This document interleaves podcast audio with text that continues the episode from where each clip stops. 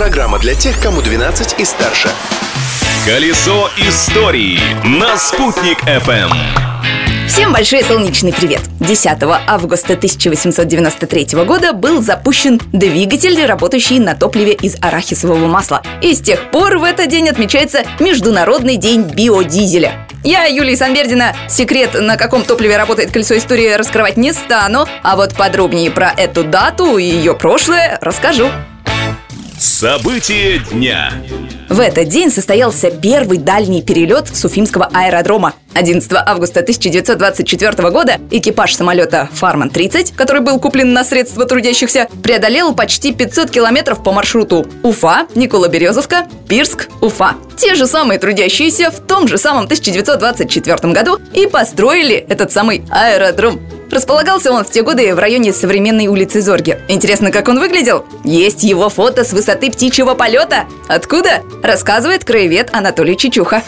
Есть немецкая шпионская съемка 42 года, там грунтовая площадка, никакой бетонной полосы, видно, какие самолетики стоят. Огромный один самолет стоит, видимо, цельнометаллический, и вот эти самолетики, типа, по два стоят несколько штук.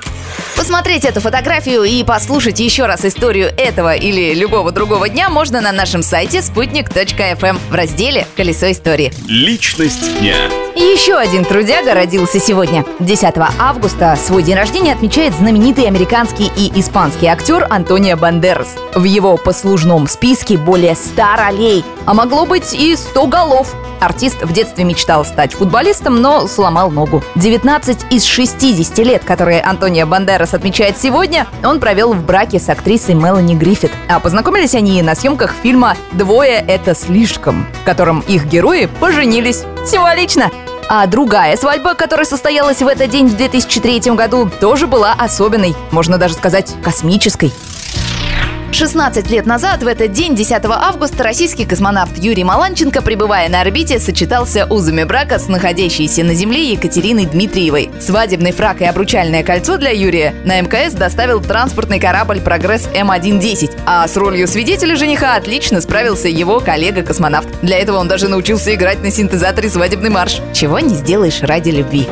Самое интересное, что космический жених о своих планах руководству не рассказал. Просто позвонил в штаб с орбиты поставил командование перед фактом. Юрию жениться не запретили, но в будущем подобная ситуация вряд ли повторится. В контракте, который подписывают экипажи перед стартом, с тех пор появился особый пункт, запрещающий проводить свадебные церемонии во время экспедиции в космосе. На этом я, Юлия Санбердина, прощаюсь с вами, но обещаю вернуться в ваши динамики завтра с новыми историями дня. А вы пока наслаждайтесь жизнью, не стесняйтесь. Колесо истории на «Спутник FM.